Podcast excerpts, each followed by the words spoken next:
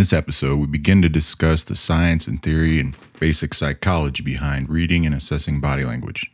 As a former intelligence officer, I cannot even begin to explain to you the crucial need to understand and use body language. It's critical not only in situational awareness, but in surveillance detection and looking out for your own safety while traveling or working abroad or just moving around in your everyday life.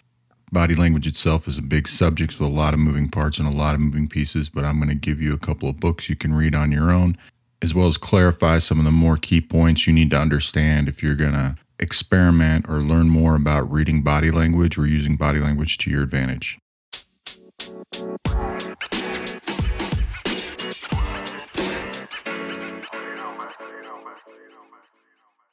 One of the biggest challenges I have whenever I'm training interrogators for the DoD or working with other intelligence agencies or other members of the Department of Defense, working on anything that might be considered similar to or exactly like the gray man concept or intelligence collection, intelligence analysis, some of these different technologies and techniques that I talk about, is getting them to confront and conquer their own bias. It's learning and understanding your own biases that help you not only navigate this world and these concepts and theories, but it's what allows you to truly become objective and a critical thinker, making no assumptions or even presumptions until you've gathered the information, do the analysis, and then continue to look for more information and don't consider any one piece or one assessment as the be all end all. The other thing when we look at something like body language, and it's no different than when we talked about surveillance detection or any other subject I'll talk about, there are two sides to the coin as we're learning things, you have to remember the two things we're looking for. One, we're looking to learn and identify these traits or techniques in other people, whether they're using them on us or not. And also, are we letting people realize that we're using these tips and techniques? How do I hide them? How do I act differently? How do I send a message or redirect the conversation so that they're not aware of what I am doing? This is important because Coming from espionage, the gray man concept was about collecting intelligence and information from assets and sources and people we recruit commit treason. And the last thing you want them to know is not only who you are, but even if they figure that out, not what you're truly after or what your intentions really are. So, part of hiding in plain sight, and the biggest part when we talked about the behavior and conduct in the last episode, is so people can't figure out your intentions or what you're doing.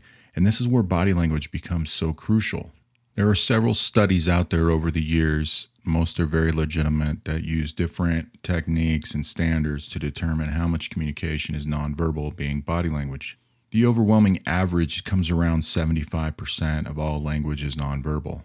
What's very important to understand is not only are we actually taking in information we're not processing, but how much more information we can put conscious effort into determining what's actually going on behind the scenes in this conversation or this behavior. However, you got to go into this not only expecting, but accepting that most of the nonverbal behavior is subconscious. We don't realize we're doing it because it's coordinated typically with subconscious thoughts and actions that we're not even aware we're thinking or doing because our brain is so active. The other thing you can't forget when you're analyzing or just trying to read or assess body language is that it's not the only form of communication going on. There's still typically verbal action or verbal communication in most situations most people say, yeah, that makes sense. I'm aware of that I'm in the conversation. But when we start taking something new like this and trying to read body language, we put so much effort and focus onto it, and we try to determine what something means or what it is really happening that we forget about the other components of the conversation and we lose context of the language that we are trying to read. Another note to make is that body language comes in clusters. It's very rare and almost never happens that one specific action with one body part means one specific thing all the time or even the majority of the time. It's almost never the case. One of the examples I use quite often when I teach people these classes is I say, What's it mean somebody sits there, they fold their arms while you're up here talking? Pretty much everybody always says, Well, that person's closed off. And I get to use that as an example of people's biases and their conditioning to things they're told where they don't put their own effort into learning something because that doesn't mean that. It almost never means that. If anything, the majority of the time, it means that that person is paying attention to what is happening and listening very intently. Now, it doesn't matter what the reason is they're doing that, that's typically what it means. However, that meaning can change based on the conversation that they're participating in or watching or just what they're doing. There's also other things we have to consider with any type of body language. Number one is environmental concerns.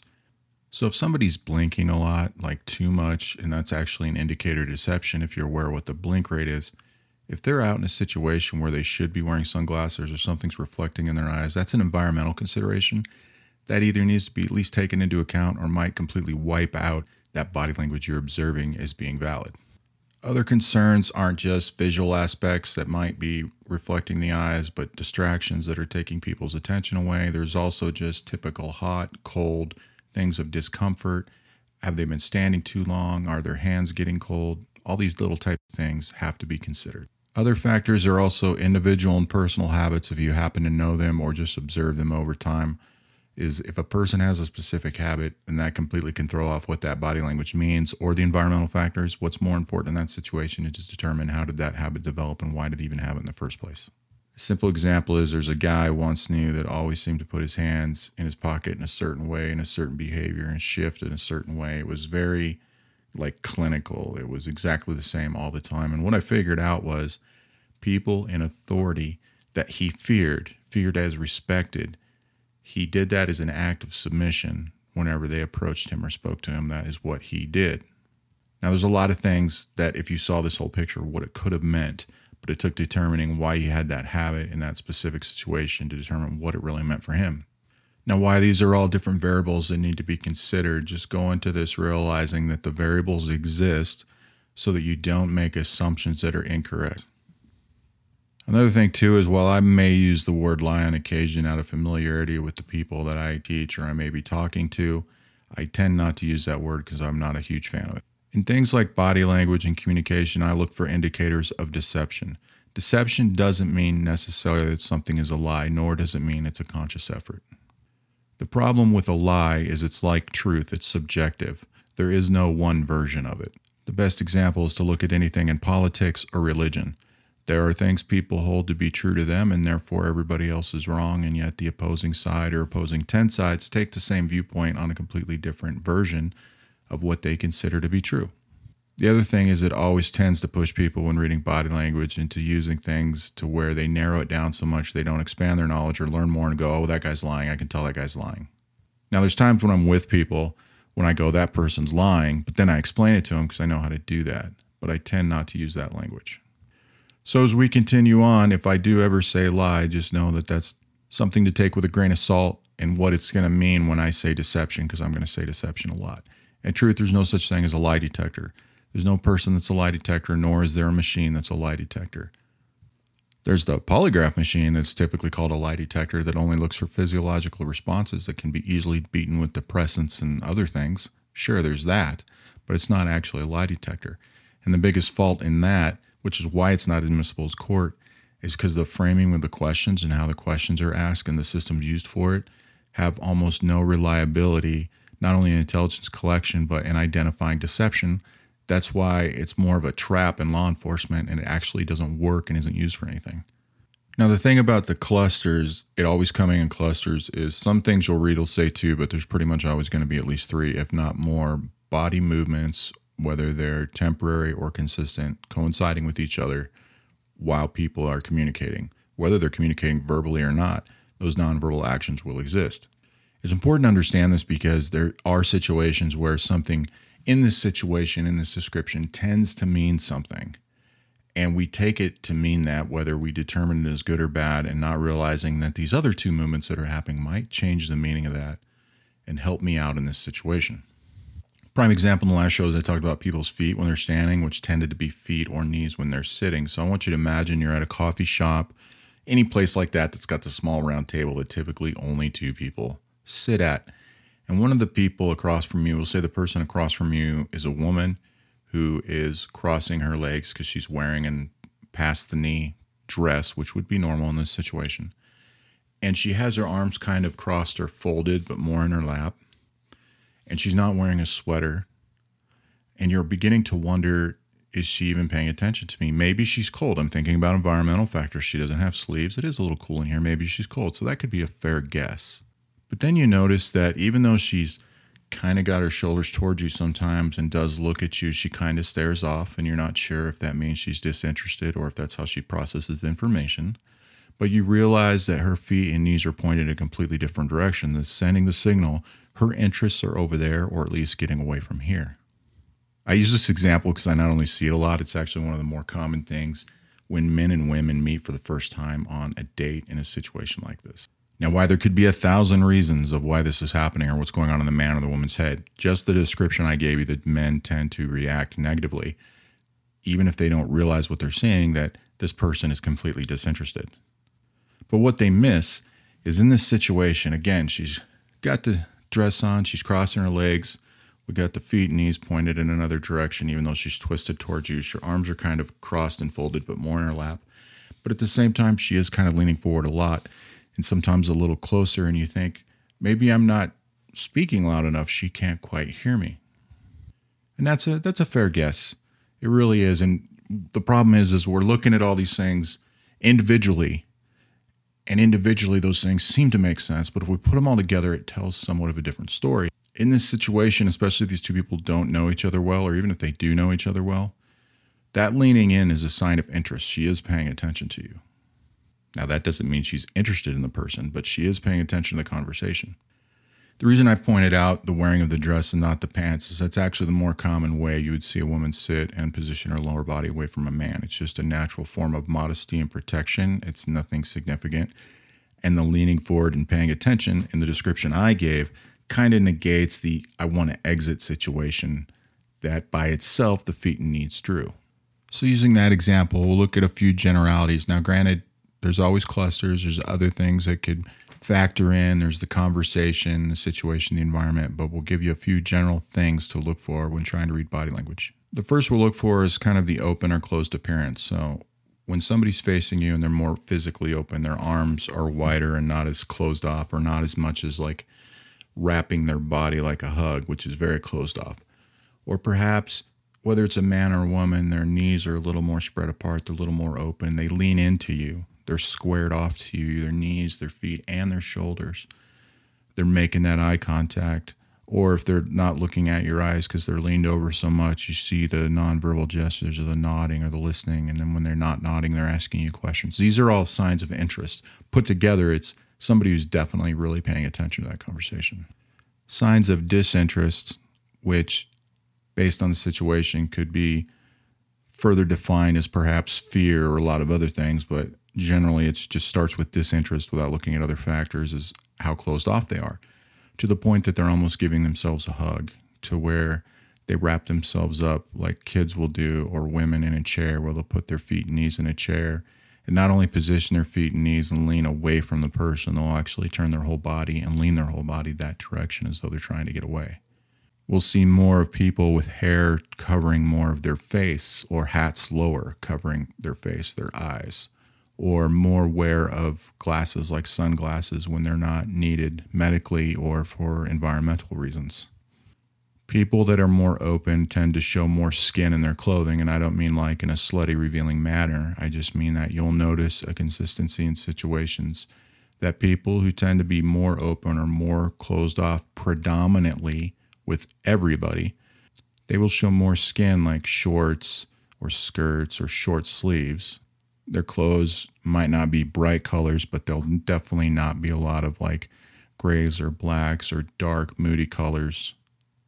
These would be the people that tend to have legitimate smiles. They tend to be more open. They tend to show their palms when they.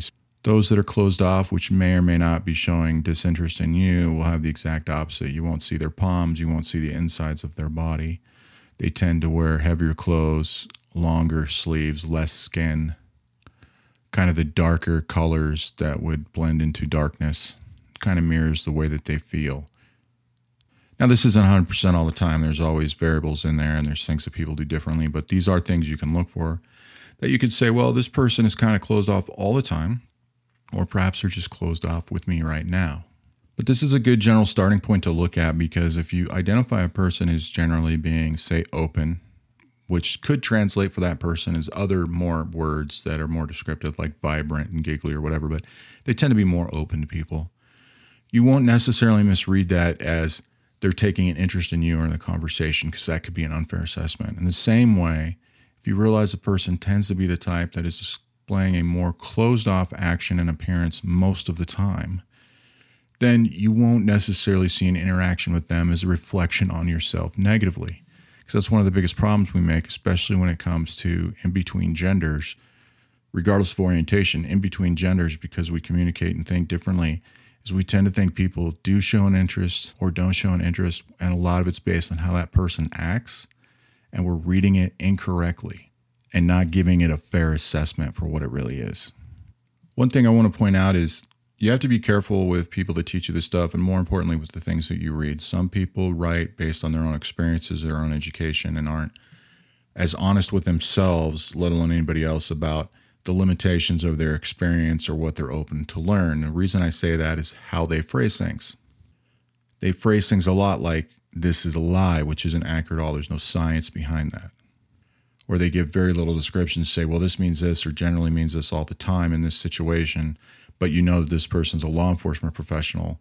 If You learn enough about this, you realize that's probably true in that situation in law enforcement, specifically in those types of regions with those ethnicities. Yes, there are things like that that are specific, but to apply to everybody isn't entirely fair.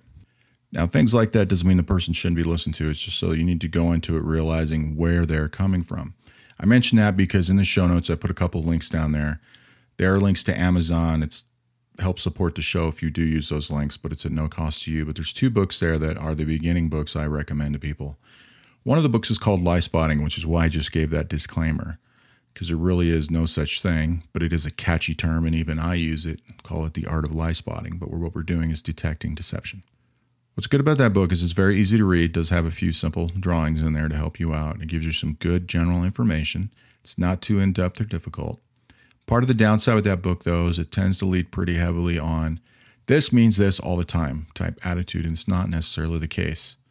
But if you go into it with some objectivity and willingness to learn more and do more of your own research, you will find that book useful and you will be able to see it apply to situations you've been in. So, whether you use books or research to go actively look for things, to witness things, or participate in them, sometimes you can just think back to conversations you've been in, even recently or a long time ago, and be like, oh my God, this happened. This makes sense now. I realize what this means or what I could have done here. And that's part of how this whole process works of understanding that nonverbal communication, how to use it to our advantage. The other book I put in there is called The Definitive Book of Body Language. That is the Encyclopedia of Body Language, as I call it. Now, there's plenty of books out there, don't get me wrong. A lot of them are great. I have read most of the ones that have been written in the last 25 years that are available, as well as written plenty of my own stuff on the subject. What's great about this book is it breaks things down typically by body part. It gives a great intro in the beginning, really breaks down the theory and science behind it in simple ways. And even though the book's bigger, it's made in a way where you can take a specific subject or body part and focus on that. So, being more of a teaching type book, you don't have to read it straight through like a fiction book or a nonfiction story. You just pick something like lower body, upper body, hands, feet, elbows, how people's arms are crossed, what it means when they do this. And, and you can just read those sections, and there might be several pages, might be a couple pages. If you're anything like me, your book's going to be written with red pen and highlighter and notes in there. And I would just pick something like that, a simple little one where you learn one or two little things, which will require discipline because most people I know that use this book can't put it down.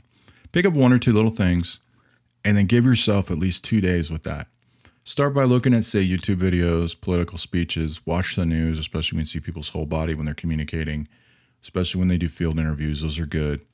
Political speeches or debates. If it's, if it's recorded, watch it without the sound. Make notes of things that you're seeing based on the time hacks. The reason you watch it without the sound is so that you can focus just on the body language and you don't have the distractions of the ambient noise or the conversation. Because even if you're disciplined, your subconscious mind can still take that and change the meaning. So you either go at it trying to take notes and say, well, I saw this, or you're looking for one or two specific things you learned, either way that you're going to do it. Go back and replay it, look for those time hacks, figure out what's going on in the conversation. Say, oh, I saw this body movement. I looked it up in my book, Definitive Book of Body Language. And I saw when they cross their arms like this, and most people like 80% of people put left over right. They put right over the left and they're not left handed. So that seemed weird. They might be uncomfortable. Then I noticed both their thumbs up are like, look at me. And then you realize by the conversation, they're slightly arrogant. And they're like trying to get you to pay attention to them. And then you begin to understand things like that, which is accurate, by the way. And that is in the book. There's an extensive section just on how people cross their arms and the way their hands and thumbs are positioned because they all mean different things. But that's a great way to learn what this stuff means and to focus your brain on not taking in this other sensory information that can lead you subconsciously to the wrong conclusion until you really start to master this stuff, which takes a lot of time and a lot of years. What you'll also find is that uh, body language is taught mildly in the sales world, especially with commission based products like cars and uh, not really with real estate though. And even though that business has kind of changed, there's actually some selling points and selling techniques and things that are accurate. They don't know as much as they think, but those techniques do work. And a lot of it has to do with being open and inviting and more positive, not being closed off. So you got to remember too, like I talked about in the last show, being open and inviting and sending those positive messages because people tend to remember the negative ones. I don't know if I said this or not, but I can't reinforce enough. Part of doing this is a form of manipulation and not in the negative way we mean. It's really what the word means by definition, with, which is a skillful way of handling people and handling situations and being clever. And it's not semantics, it is completely different. But part of it is, like I said earlier, not letting people know your intentions or what you're really into. So the idea of blending in is your dog could have just died and your mom and your house burned down and you lost everything, but nobody knows. In the same manner, you won $500 million in the lottery. Your dog just had the most beautiful puppies in the world. You know, your kids survived cancer. All these great things happen today, but nobody knows. You might be somewhere and come across people where it's unavoidable or you're targeting them for whatever reason and you get involved in this conversation, they're discussing politics. And they are very passionate, devout believers in political systems and ideas that are about as offensive to you as possibly be. And you're able to participate in that conversation the same way, convincingly as though you're the same type of person and they don't walk away thinking you're fake, you're a liar, or that you're condescending. And that is very difficult eventually you put the time in you have to challenge yourself into those situations but it's definitely not something you want to do earlier because you're just going to look fake part of hiding in plain sight is being able to behave and act on religious beliefs whether you believe in religion or not or what form you do in order to be convincing that you have a completely opposing belief to where if you ever told anybody the truth they wouldn't believe you which even the people that are able to learn that and pull it off sometimes their hard part is being like well you know i don't want to be this fake person or treat people that way I just tell them quit looking at them people, just decide if they're going to be a useful mammal or not. Which might sound funny or might sound crappy to you, but that's the business when you work this stuff as a professional gray man, when you're being paid to do this stuff by an agency. That's kind of the view that you take.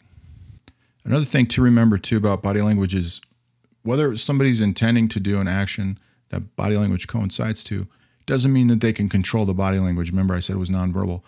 So back in the surveillance detection episode, I talked about pacing, if you remember that, where you see it in the movies a lot, but it actually goes down this way sometimes where a person's walking and somebody's following them to the point they're pacing them. They're almost in step, which is in step like in the military marching. And then as they speed up, that person speeds up. And they slow down or stop, the person pacing them, following them stops. And sometimes there's even comedies of it where the person speeds up and slows down a lot or does a dance. And then, you know, it's it's comedy satire, but the person responds to that. It's like they can't control it. And that's exactly what it's like. That pacing is the body language. It's not just the fact that they're walking. They're to the point to where until their brain catches up with what's going on because they've lost focus, their body is reacting to the things around them and they're not controlling it because it's completely nonverbal but subconscious.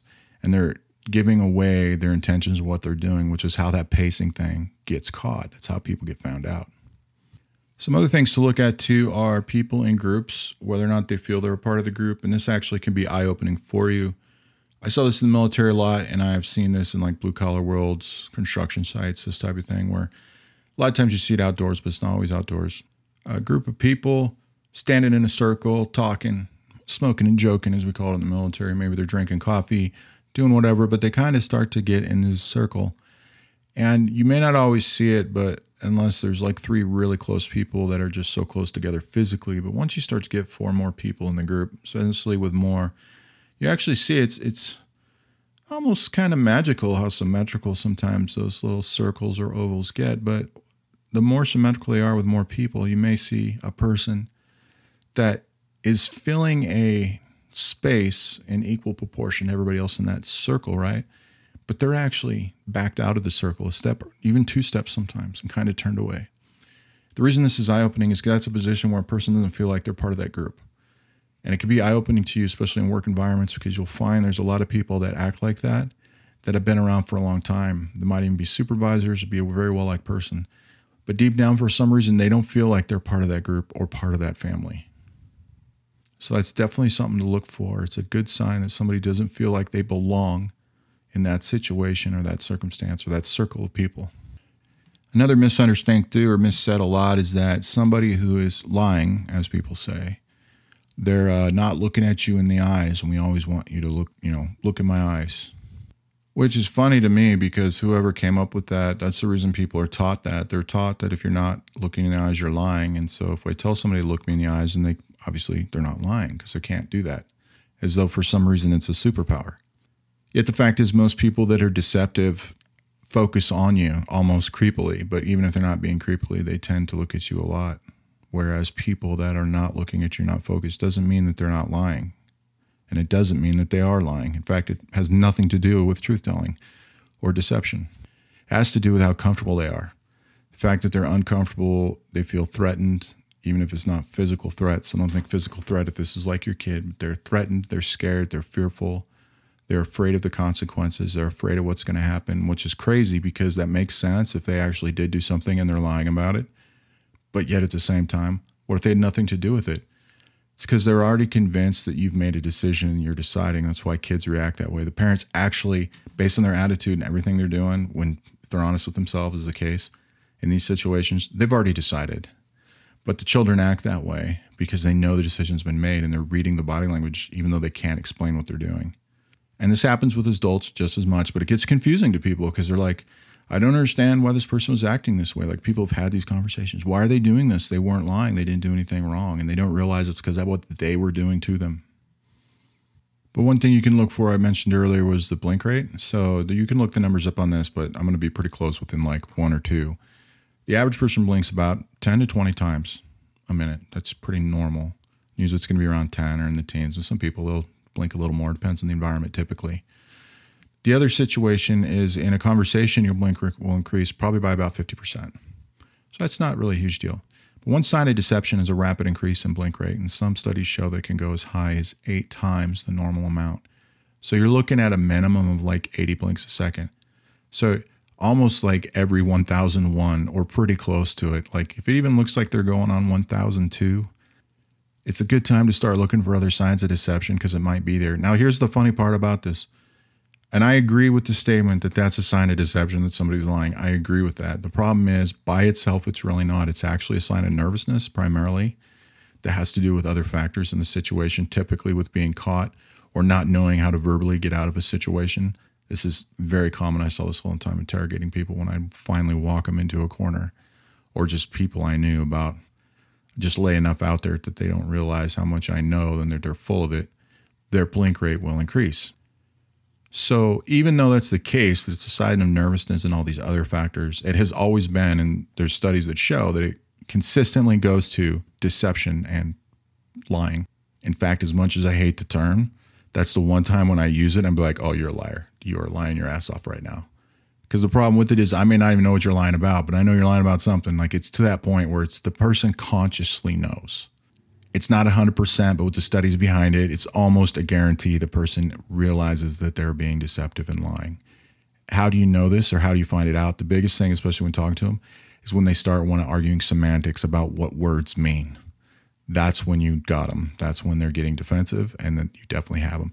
That's more for other topics and conversations, but just to throw that out there. If you challenge them on the blink rate, which they cannot control, and it becomes a philosophical or dictionary discussion about what things mean, they're definitely lying. There's no question at that point. That argument is used in intelligence and law enforcement all the time. There's no getting out of it. Now, you want to see a good example of this. I, I use politicians as an example typically to go watch them because they're trained speakers and orators. They have certain types of body language. And then when they're trained to do other things to be orators, they don't realize how much they control some things. But if you know what you're looking for, they give other things away but I'll occasionally point out specific politicians. So in this situation, especially with blink rate, go watch the impeachment of Bill Clinton and some of the questioning. It's a good one to watch when he's sitting there answering questions, like when he's putting his head in his hands and uh, not have the audio on. There's also other politicians that'll come out sometimes. They'll do close ups when they talk about things after they've happened or situations, and you watch that blink rate. They're being very deceptive and they know it. And yeah, they probably are lying. However, don't always take things like this as being nefarious. Sometimes, yeah, they're not being truthful, but they're doing it for a reason, whether we agree with it or not. It may not be nefarious in nature. So that's something else to consider. Don't just assume they're a bad person or doing bad things, but these are trustworthy things. The other thing, too, when you look at like President Clinton, this is good. He does this all the time in the impeachment hearings. It's awesome. Another thing is the phrase hear no evil, see no evil to the point where people will cover their ears. They'll actually start to do it where they raise their shoulders up and like they kind of like, eh, you know, like kids do or whatever. Or to the point of where they touch their face and stuff like they're covering their mouth to the point of I'm acting it out right now. So if any of the sounds sound muffled, it's because I'm used to actually teaching the class in front of people. But they uh, they'll cover their face, and to the point where President Clinton did it, where he actually leaned over, his sign of being closed off, and he made that little like prayer thing with his hands, but he covered his whole face, and then started to get towards his ears. It was to the point of hear no evil, see no evil. It's so obvious. Like when I was learning this stuff, we were all just dying laughing on how bad it was. But the thing with body language, though, understand this. So that was very dramatic when you see this. You go look that up, you're going to see how big it is. Like, oh, that guy's a liar. And he was. But here's the thing what if he just briefly kind of went up and touched his nose and mouth? Maybe like if he had an itch. Well, that could be normal. I get a scratchy nose. But what happens if it happens more times, more often, or becomes bigger? Or what happens if it's just minor, but it only happens during certain parts of a conversation? Those are what you have to look for the smaller signals. Because here's the thing when you watch that thing with President Clinton, it's really big and obvious. When you start to identify clusters and get more into the conversational aspects, you'll see people who will do it more subtly. The thing is, whether it's subtle or it's overtly glamorous and obvious, doesn't make it any more true or false or impactful. It just makes it what it is. So, those are things to understand. However big the movement is, however over exaggerated it is, by itself doesn't make it more intense more trustworthy, more accurate than if it's subtle. Not at all. So don't get caught up in that. It's very common for people to take the amount of movement to mean something more intense than if somebody made a smaller but same movement when that's not the case. The frequency, yes, the frequency can definitely mean something, but the physical size of it, not so much. There's no evidence or studies that even suggest that, but there's quite a few that go against the idea that the bigger movements actually make it more accurate when it doesn't. So this is enough to get you started. Take a look at those books uh, if you want to buy them. Uh, the definitive book of the body language, I think, it's around the twenty-seven dollar price range. The last time I looked, the Liespotting book's a little bit cheaper. I think it's in the high teens. Um, save them on your shopping list. Look for them in other places too. On eBay, somebody might have a used one re listen to this as often as you need to, but I gave you a few things to look for in general areas ways people are showing interest and disinterest. If they're closed off, if they're open, a few things to look for deception, a few things to look for interaction. I definitely talked about things that you'll see more of or less of when people are open or closed. And that's a real good general way to go about it. It's just learning to identify if they're generally open or closed all the time or in this situation with you. And then we got into hear no evil, see no evil, a few other things like that. Look for people to cover things up, open them up, just having this amount of information can help you in your everyday life whenever you interact with a child or your supervisor or your subordinate or the next time you negotiate for a raise or have a job interview. You'll actually see this stuff is constant. It makes sense. People are moving, they're always doing everything, they're always acting and physically doing stuff. So it makes sense that it's always there, but it'll start to click because you'll start to recognize what people are really saying. And the reason this is important as we get deeper into the gray man theory, part of it's going to be how to send false body language. There's so much you can't control, but there's so much you can control, and there's techniques for it that we can do to use to send messages to people non-verbally to get them to believe things, make their own presumptions, or do things. I've done this many times, and we'll talk more about that in future episodes. Thank you again for listening. And if you did like this episode, please like and share. Let people know about this podcast if you think it's something they're going to be interested in. And I do want to give a shout out to Blockade Runner on Twitter who sent me a message about enjoying the body language in the last episode. I was considering one of two shows to do today. And when he sent me that message, I thought, nah, just for you, buddy, I'm going to do the body language one because you showed some interest in it. So that's to let people know out there I am listening, I am paying attention. I have received other messages from people, but if you've got a message and interest, something you like, something you don't like, something you want to hear more about, definitely shoot me a message on Twitter or Facebook, and I will address it in a podcast or in an article or just respond to it on the appropriate social media. Thank you and look forward to seeing you again next time.